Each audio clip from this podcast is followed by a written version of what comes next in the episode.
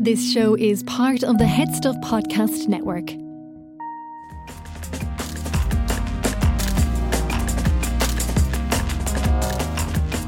Hello and welcome to Basically. I'm your host, Stefanie Preissner, and today we have an interesting episode for you.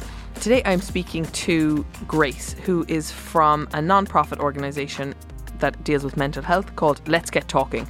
And they provide counselling and psychotherapy on a non set fee model, which is really important. It means that like no one is excluded from accessing support because of their financial circumstances. They kind of focus on early intervention and they support adults and children over 10 years of age uh, across all mental health issues. But one of the things that I wanted to talk to today that we haven't covered yet was supporting clients who have addiction issues. So, Grace, I, I guess you can take it from here. Uh, do you want to tell us a little bit about your expertise and what you do? Yeah. Um, hi, Stefanie. Great to be on the podcast today. Um, yes, so my name is Grace, and I'm a psychotherapist and counsellor, and I work with Let's Get Talking. And we cover a, a wide range of issues. So I'm here to talk about addiction today, but I just want to put it out there that we also support people with a variety of issues such as anxiety, depression, eating disorders, trauma, suicide, self esteem, identity, um, family issues, relationship struggles, sex issues. So, just pretty much across the board, any sort of mental health challenge that you're facing, mm-hmm. we have somebody who can support you with that. Um, my experience with addiction, I suppose it's always been an interest of mine, um, but a lot of my experience would come from I would have worked with a centre, a rehabilitation treatment centre in County Clare that um, does residential treatment programs. And following the five week program for people with gambling, alcohol, and drug addictions, they would be encouraged to attend a weekly aftercare group for two years, and that's to help their continued recovery from their substance or addictive behavior of choice. So I took on the role as a co facilitator in that group. And the group would range from, say, 10 to 15 people a week who would not only be in recovery from their addiction, but would be maybe a spouse of somebody in addiction recovery. Um, so that was just an amazing experience for me because it really opened me up to what it's like, not just as someone recovering from addiction, but in maintaining a recovery with the day to day challenges that people face. Um, I then became avidly interested in reading about it. I had for years before. Um, so I suppose I'm probably 12 years with experience in the field, but my most recent experience would have been through that treatment centre and my role as co facilitator. I guess people kind of m- mostly know addiction through things like, you know, things that are highly covered in media and, and entertainment, like drug addiction or alcohol abuse. Um, but I'm sort of interested in, you know, there's sort of like substance addictions, which are things where you're addicted to a substance, but then there's also like behavioral addictions or or process addictions. What do you see as sort of like are they managed differently or or how do those things manifest? Yeah, and I, I agree with you, Stefanie. I'm I'm very curious about those too because I think that there's a lot of information out there around substance addictions, but not so much process, even though they're becoming um, more and more prevalent in in across the world, really. Um, so I suppose you know theoretically we would say that all addictions are chemical in the sense that when somebody has an addiction, they are looking for a dopamine hit. So in that sense, they're all chemical. But in terms of what they look like, well, behavioral process addictions, what we're really talking about there is we're talking about gambling and um, we're talking about compulsive shopping or spending. We're talking about workaholism, um, social media use, uh, gaming, video gaming, um, can even be television, pornography, sex addiction, love addiction. Um, and when I list that, even the list of the process behavioral addictions is so much longer than the chem- the substance addictions. You yeah. know, in a way, it's it's surprising that there isn't more attention given to them. And like, how how do you differentiate between like when something is an addiction or when like someone just likes watching Netflix or someone just likes going to the bookies or someone just likes having sex? Like, how when does it mm. become an addiction and, and, yeah. and kind of a problem? And I think that's a really good question because a lot of people, I think, are asking themselves that after the pandemic because a lot of people have picked up crutches and they're wondering, do I have an addiction? How do I know? So I guess, you know, first of all, I would define addiction as any activity that a person finds some temporary pleasure or relief in. that brings about negative consequences, and yet, despite them, they aren't quitting. So I suppose the negative con- consequences part, I guess they'd have to be significant. So generally, we say negative consequences where it's either affecting a significant relationship in your life or your work life. And if it's significantly impacting them and you're still not stopping, and you maybe have repeated attempts that you fail um, at stopping and quitting using that activity or substance, then that's a hallmark of addiction. Um, other things to watch out for would be preoccupation. So, you know, the amount of time that you spend thinking about it, and um, be it that you're thinking about when you're next going to do it, that you're planning, or that you're recalling what it was like, idealizing the last time you did it. Um, tolerance. So, do you find that your use of it has progressed? Are you having to do it more? Are you looking for um, greater variety? Um, a big part of addiction is novelty seeking. So it's like, you know, it's not enough. It has to be more. Now I need a new fix. Now I need a, a different type of it. Is there a more enhancing form I can get it that gives me a bigger hit? Um, another hallmark would be that, you know, am I wanting to do it in a way that escapes how I feel? So if we're paying attention to, you know, our general day to day mood and how we're feeling, someone with an addiction will notice that they often feel quite disconnected from how they're feeling, or most of their feelings are irritability, restlessness, um, usually when they're in withdrawal of not having the activity or the substance.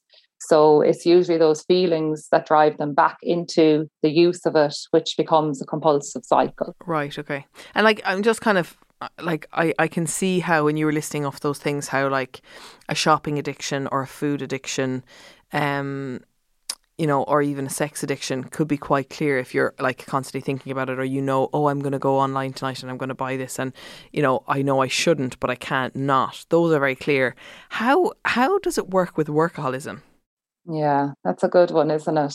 Um, workaholism is definitely one that goes under the radar, I think. And I suppose just to say on that, I really feel in our society there's socially acceptable addictions and mm-hmm. there's ones that we sanction and criminalize, um, which in a way makes it harder for those ones to be recognized when we are validated for them. So, workaholism, for example, if we link it to the fact that in the past year we're working remotely a lot more, You've got a great reliance on technology. And um, we've got it's so easy to work all the time now. And I know friends of mine who are now working from home who work eight, nine, ten o'clock into the evening, and it's sometimes it's like a cure for loneliness. Sometimes it's because mm. they're praised an awful lot for it. Because little bits of praise that they would have got in the office, they now like unless they show that they're working an awful lot, you know, they're they're getting something else from it by doing that extra work. And then some of them will say like, well, I'm not doing anything else or it has to get done. It's hmm. hard to see it as workaholism when it's praised so much or you get paid for doing it or how would you mm-hmm. identify mm-hmm. if it is a problem if is it about how it affects your other mm-hmm. relationships or?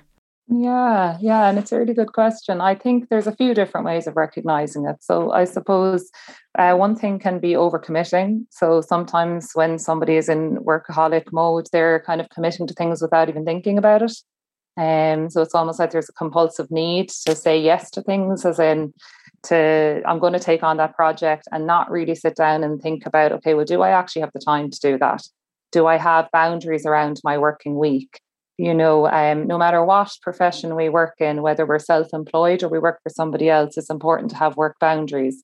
So if we find that we either don't have them or we're overriding them and overcommitting to tasks without sitting down and thinking about it, that can be a sign that we're actually responding from an emotional place rather than from a, I suppose, a logical, uh, if you like, work brain where we're thinking about work smart. You know, okay. so we're coming from an emotional place and we're just saying yes. It's like, okay, well, hold on a minute now. Why did I say yes to that? I mean, where is that coming from? Because is that me working because I need to work and I get something out of this in balance? Or is that coming from a place of trying to fulfill a different need? Because that's not really maybe then about work needs. That's maybe about, as you said, I'm feeling a void of loneliness. I don't want to have to sit with myself. Uh, this is giving me a fix. I want more of that. Um, I don't want to sit with the boredom of my life because maybe during the pandemic, for example, that's a really good example of a time where workaholism kicked in for a lot of people. So using work to compensate for the difficulties in life or the struggles that that we don't want to face. So we'll just cover it up with work so we don't have to look at it. Yeah, and you know when we if we find ourselves like going around compulsively busy, that can be a sign of workaholism if we look a little bit deeper. I'm not saying that in and of itself that means you're a workaholic, but you know sometimes workaholic tendencies they're not always specifically related to work. So, you know, if I if for example I'm saying I'm a workaholic, I might be very active in my work life, but I might also be volunteering for a number of things. I might also be um, the person who is putting myself forward for all sorts of community projects. So, workaholism, if you like, comes back to compulsive activity. And in a way, it's often linked to a sense of purpose and a sense of maybe status, if that's part of it. But it can be a way to avoid being with ourselves, building our relationship with ourselves.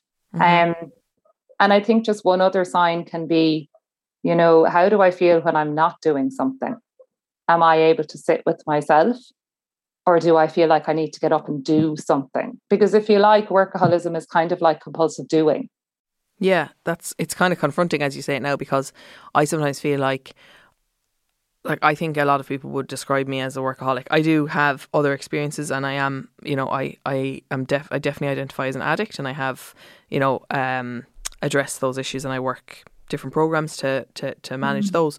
But the workaholism thing is like I think that people I identify so much with what I do that if I'm not doing something like mm-hmm. I identify with like my identity is the things that I am doing rather than just the person that I am and I find it really difficult to just be because I am mm-hmm. like when people say like oh who's Stefanie Preissner it's like oh she's a she's a writer or she's a podcaster or she's the things that I do so I don't know how and I think that's really relatable, right? It's like mm. when people say who is X, Y, or Z, people generally tend to identify people as the things that they do. Yeah, you're or, so right. And so, so if you right. take that away from me, I don't have an identity. So when I'm not working in the evenings, like I don't particularly like you know, people say like, "What do you do to relax?" Or my therapist will say like, "What do you do to rest?" I don't particularly like resting. I don't like watching mm. Netflix. I don't like being idle. I don't like you know, sometimes I like a puzzle or I like something that I'm that I can do, but I don't. I find it very difficult to just be, to just sit and exist. My my mind is too active, and that's really so. It's nice to be to be busy so that I don't have to deal with all of that stuff. But then now we're kind of pathologizing that, and I feel like oh, I need to get better at just being by myself and doing nothing. But is there something wrong with always wanting to to to be active. Like life is short. I don't want to sit mm. around all the time. No, and I I really hear you, and you know I think you you actually highlight very well there maybe perhaps a problematic message that's out there around this that you know that the only that maybe the opposite or the balancing act um, away from workaholism is sitting with yourself and just being and you know doing nothing um, as you said you know I mean, life is short, as you said. Who wants to necessarily be doing that? So, you know, I suppose I put in the point that workaholism or, you know, trying to get balance in your life away from doing doesn't necessarily mean not doing. Because if you like, that's the other side of it. Mm-hmm. So I think it's like, you know, what I'm maybe picking up from you is that you maybe, you know, when when we're in workaholic tendencies, maybe we're someone who has a need for a high level of stimulation. And there's nothing wrong with that. So you know that person mightn't want to spend their evening watching netflix or sitting and meditating fine maybe they want to watch an engaging documentary it's somewhere in between so it's like i'm resting i'm relaxing but i'm enjoying this because there's a bit of substance to it. So it's still you know using a part of me and i'm taking in something and i'm learning. I wouldn't right. see that as workaholism. You're still engaging yourself but maybe you're engaging yourself differently. So it's i suppose it's trying to engage different parts of us and it's perhaps the energy that we bring to it too.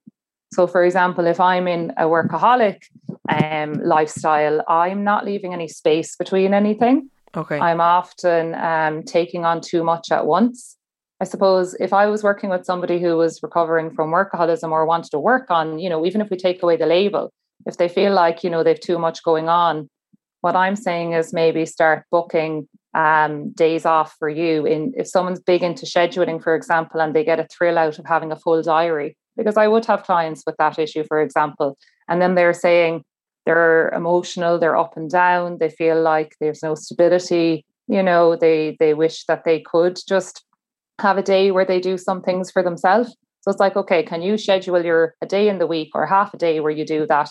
Do whatever you want. And maybe what that person does is maybe they go for a run. Maybe after that, they're like, oh, I feel a bit tired. I'll take a break. 15 minutes later, they want to do something. Fine.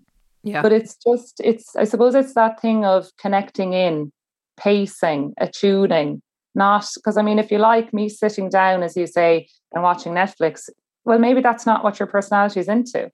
So, you know, that's kind of a forceful thing to try, you know, to try to do that. But it's more about pacing oneself, having enough space in between things, taking a breather. And that way we can enjoy these things. But also, I suppose, again, if we look at work, you know, it depends on what a person's um, workaholic forms, if you like. So if all my energy as a workaholic is going into paid work, well, then maybe I want to explore why do I feel the need to earn money all the time? Is it about earning money or is it about the doing? Mm-hmm. So I guess what I'm saying is that there is no one size fits all. It's always individual, but there are certain characteristics across workaholism. Okay. So it's just about being kind of like intentional and knowing, yes, okay, I'm taking on this extra job, but I'm happy to do that because there's reason rather than just I'm going to do this because I don't know what else to do and uh, mm.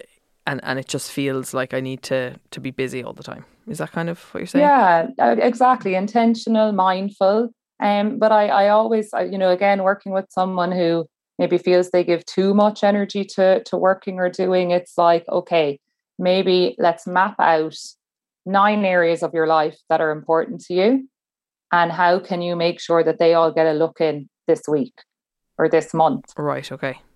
Because sometimes people, you know, in recovery from that, they they need to be able to have some sort of structure because they can find that they lose themselves maybe all in the work mode say. So if they have a sense of okay what how my relationships doing this week? Have i scheduled social time with my friends? Um, am i getting a bit of exercising because that's good for my head? Um, am i getting a little bit of recreational time which i can fit in however i wish? So it's almost like sometimes they benefit from the structure of it's almost like a checklist but it's not meant to be, um, I suppose, it's not meant to be another to-do list, but it's meant to be sort of a way to just to check in with yourself. Am I taking care of the different goals and needs that I have in my life? Because I'm not just a doer. I'm an emotional person who has social needs. I'm a spiritual person, perhaps, that has maybe soul needs. Um, I'm an intellectual person, so maybe I have certain intellectual needs. Um, and maybe I have some relationship needs in terms of intimacy with a certain person in my life. So I suppose it's it's like having that kind of guide where you can check in with yourself and a bit of planning around it um, is a good way to move away from giving too much energy to one part of your life that maybe every so often when you're not active in those you kind of feel this sense of a gnawing feeling of i'm not really fully content with how i'm living my life you know that i think that's under often underlying compulsive busyness is this sort of inner sense of knowing or a gnawing feeling of I feel like I'm using all my energy. Right yeah. Yeah. And, and I'm not you, really. Yeah. Do you think that um so if people are trying to identify that and they realize that actually they are somehow powerless over this, they have made the list and they want to do less work or they want to spend less money on online shopping or they want to drink less or they want to, you know, take painkillers less and they feel like actually I've made this decision for myself. I know I want to do it less, but I now find that that is beyond me. I can't do it even though I want to. Mm. And they identify that it is an addiction. How how do people live with addiction or what does recovery look like for people? How what does it involve? Yeah. So I suppose, you know, as you said at the start, you know, we believe in early intervention. So um, if you find, for example, like with your relationship with food or spending or work, um, sex, um, alcohol, drugs, any of them, the earlier, if you notice anything about it sooner, the sooner the better. Um, but I mean, the sooner the better, but that's not always the case. So I suppose the first step is admitting that you have a problem. And doing that with somebody that you feel safe with. So if that's a good friend that you feel is non-judgmental or maybe has seen some of your behaviors and has maybe tried to talk to you about it, if you can admit that and have that conversation that it's something that you do want to look at. Um, it may also be a therapist or it may be a support group. Some people are more comfortable going into a support group. When it comes to support groups, you do, of course, have the 12 step support groups. Um, but there's also other options for people who are wary of the spiritual aspect of a 12 step program. So you've got SMART Recovery, that's a, an evidence based scientific program. Um, and that's very much built upon the concepts of cognitive behavioral therapy. So it very much looks at, at addiction as a series of distorted thoughts that um, have, uh, have an impact on how you feel. And then you use certain behaviors compulsively to try to avoid those feelings. So that program um, lends itself well to someone who who wants, I suppose, a sort of a guide because there's a facilitator in the smart recovery groups. So you feel like you're being led somewhat by a professional and a workbook. Um, you've also got LifeRing, and again, that's another alternative to 12 step programs. And um, that one isn't led by a facilitator, it's more peer support, but it is also evidence based, and they very much focus on looking at nine different life areas and how you can work on each of those to have a, a balanced life in recovery.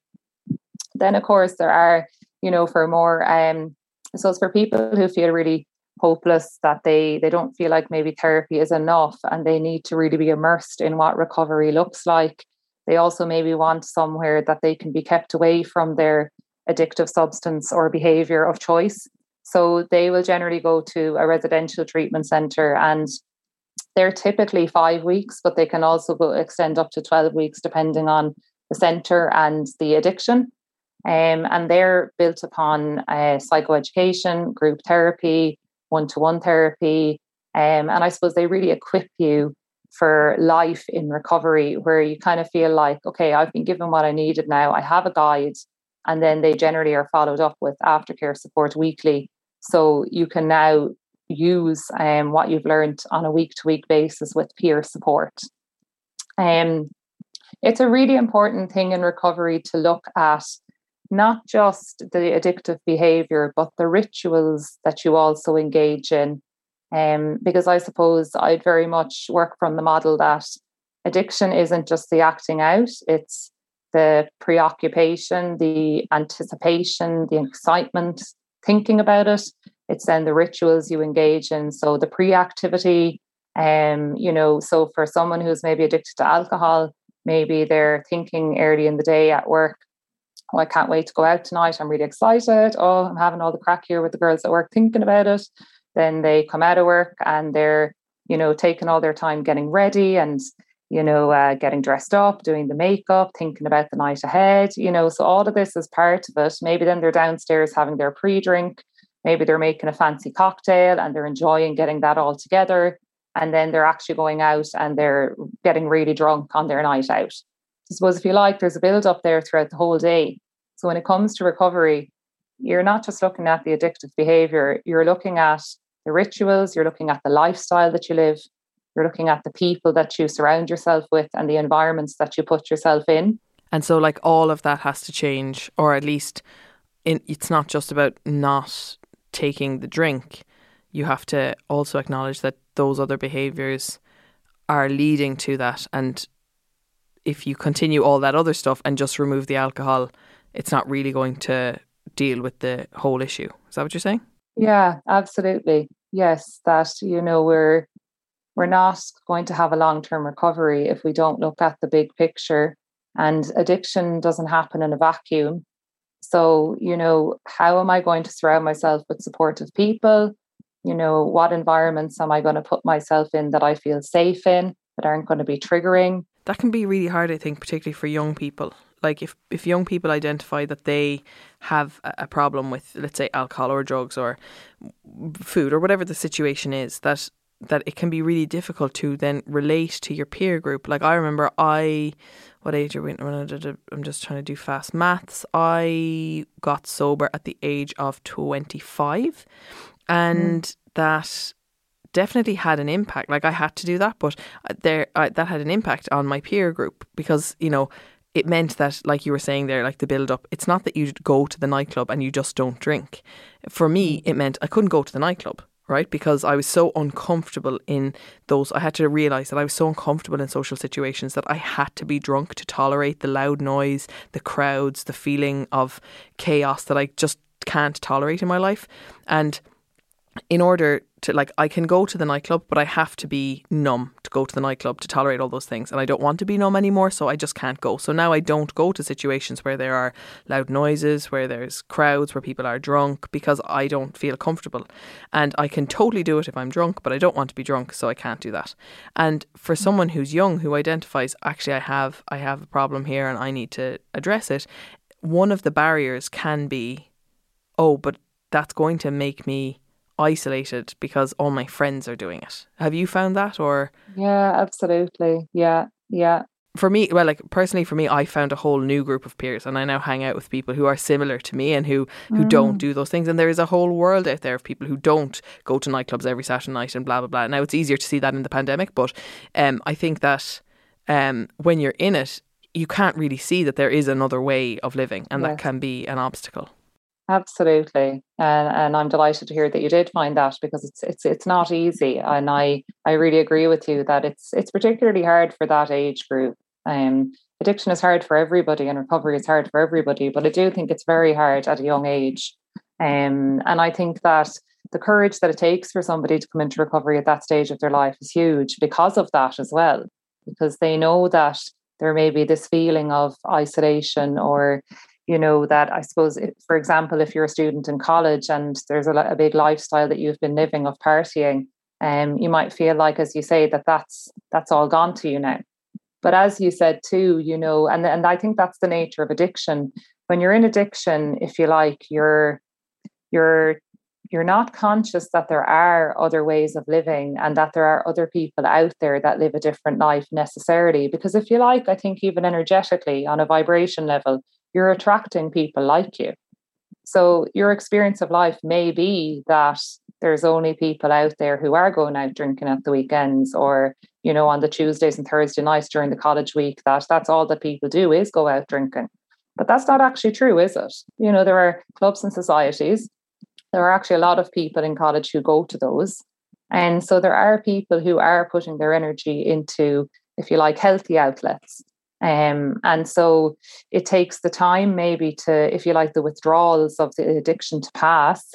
And, you know, you're starting to feel a bit more connected to yourself to be able to maybe see that there is a bigger world and that you can branch out and connect with those people and find your own tribe. And I suppose, really, recovery is about recovering your relationship with yourself and learning what it is you're actually interested in so I suppose many people find with addiction as it gets progressively worse, all their interests are surrounded by their substance or a behavior, addictive behavior of choice. But when you take that away, maybe people rediscover, oh, well, I used to love reading. And I remember when I was a kid, I used to want to be an actor. You know, mm-hmm. why did I never think about trying out drama? Or, you know, I love sea swimming or I love um, going to new places and traveling, but I was always spending my money on buying new clothes, you know, if I'm a compulsive spender, or I was never able to save things because I was always out partying. Now I can actually go and experience new cultures and countries. And, you know, so it's like it gives you a chance to develop interests and to develop interests we can then connect with people who are similar. Um, and it just grows. So I suppose there's a saying that just as addiction gets progressively worse, recovery gets progressively better. And I suppose I always say to clients who are who are moving away from an addictive lifestyle to just, you know, hang in there, fake it till you make it. You are probably not going to feel great all the time. You will have a honeymoon period at the start. There probably will be a dip where you feel a bit like I'm going through the motions, but it will get better. And it's just about hanging in there and getting through that. And there is a better life for you that hopefully there's somebody around that person that they can see who's further on in recovery that gives them that sense of hopefulness too. Yeah, I think peer support is a huge like uh, you know, I've heard people say like an addict alone is in bad company. Like we, uh, we are sensitive people, and we need people around us who understand and who are, you know, they don't necessarily have to be exactly the same as us. They don't have to also be addicts, but you know, people who are empathetic, it's ideal if they are because they totally get it then.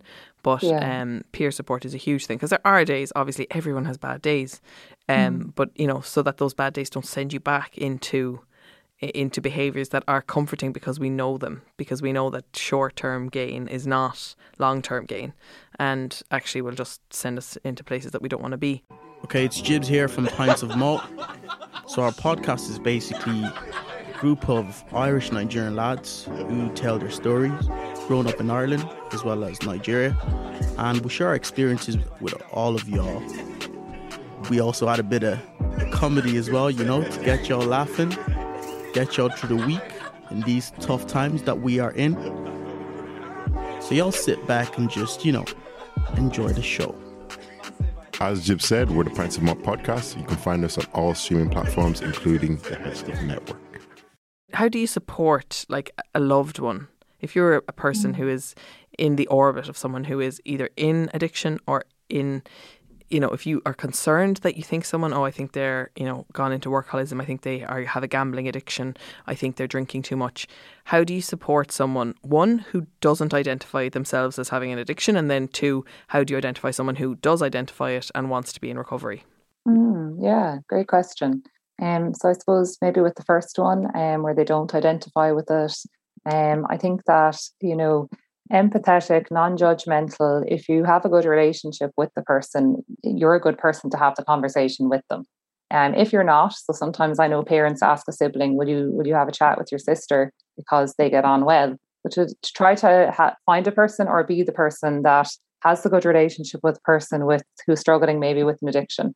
And um, when you open up that conversation, I think because we're trying to stay away from labels because they don't identify with addiction, it's important to maybe just say what you're observing. And again, that's where the non judgment part comes in. So it could be um, you start off just asking how they are or how their day has been, and maybe you're going for a walk because sideways contact can often be more comfortable for people than eye to eye because that feels quite intense. Um, and you might just say, you know, I've noticed that in the last few months, you seem to be um, really tied up with work. Um, you know, it seems to be really demanding, and I've noticed it kind of seems to affect your mood. Um, you know, I've kind of missed hanging out with you, even. You know, um, but how how are you feeling about it? Or you know, do you think that that's the case as well? Uh, have you noticed that you seem to be in your office a lot more, or you know, have you noticed that you seem to be out clubbing a lot more? You know, whatever it is. So it's kind of opening up the conversation. Um, because I suppose there's also a saying that, and I think this is the case for everybody, nobody likes being told what to do. But most yeah. certainly people in addiction don't like being told what to do. And I suppose if, if we come in with this agenda of this is what's going on, and I'm telling you, you have a problem and you need to do something about this, that's just going to get their back up. They're getting defensive. And it sounds like it's more about you as the person, you know, saying it to them than it's about their well-being. Because it's almost like you're giving out to them for having this problem, but really this problem is a is a symptom of something deeper that's probably very painful for them.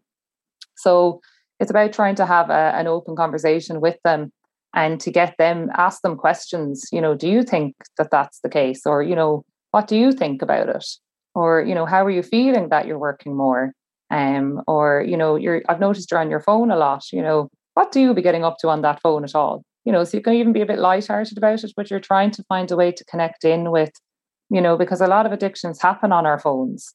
So maybe you genuinely don't know what's going on but you've noticed that your family member is a lot more cut off and they're on their phone all the time and you're like okay, like they seem to be really moody. Is it a dating app they're on? That is it is it love addiction? Is it sex addiction?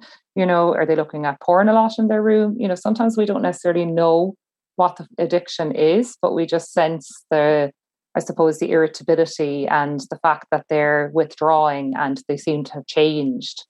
Um, so that would be in relation to the first one. It's just about opening up the conversation um, planting a seed, if you like, and trying to maintain a relationship with them that they don't decide you're someone else to cut off now because yeah. you're going to threaten their addiction.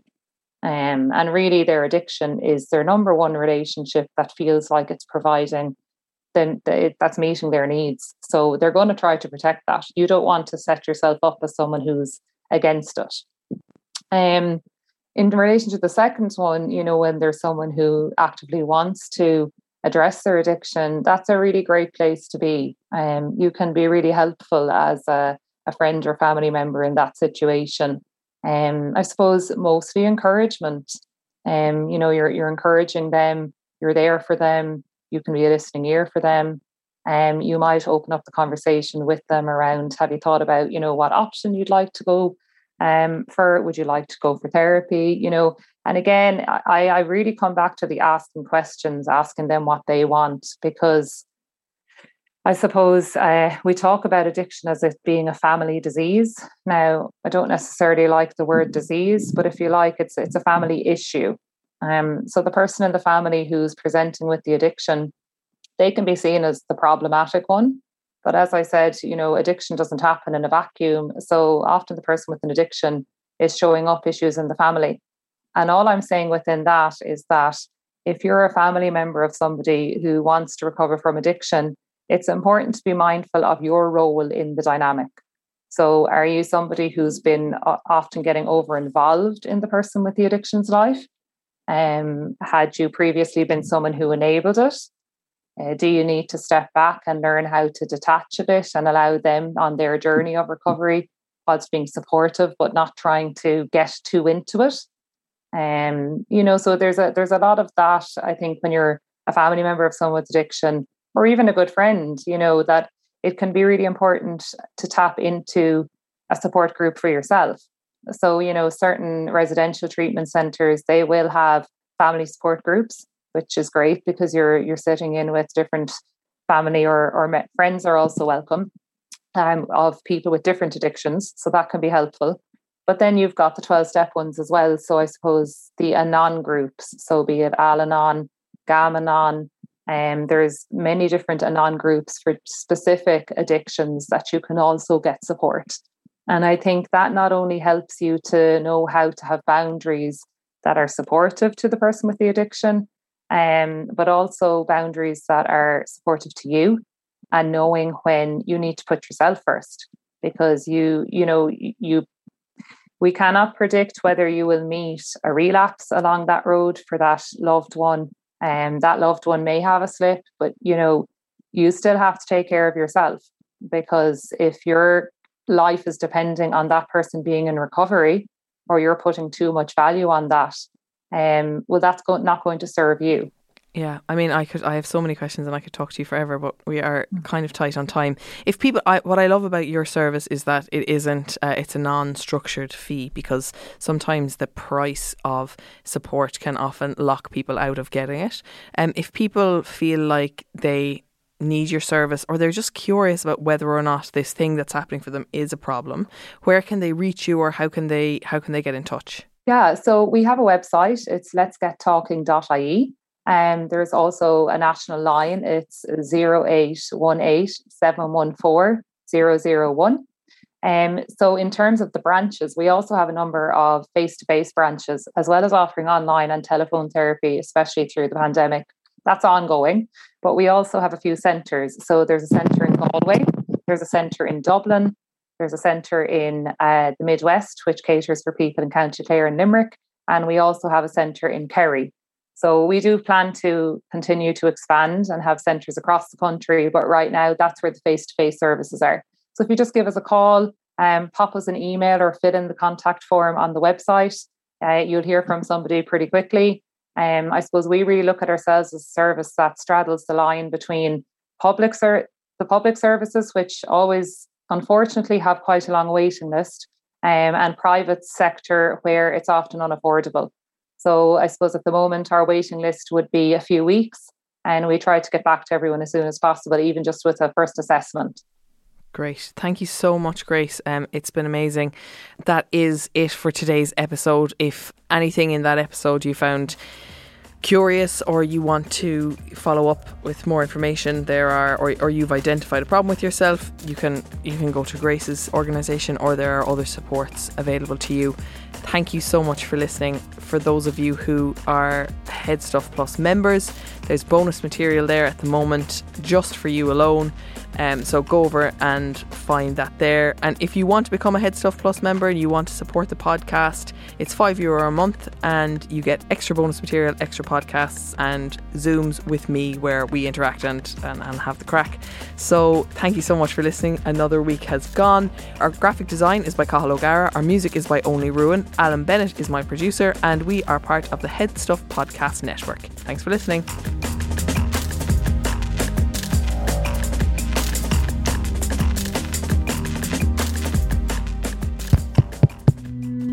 This show is part of the HeadStuff Podcast Network, a hub for the creative and the curious. Shows are produced in association with HeadStuff and the Podcast Studios Dublin. Find out more or become a member at headstuffpodcasts.com.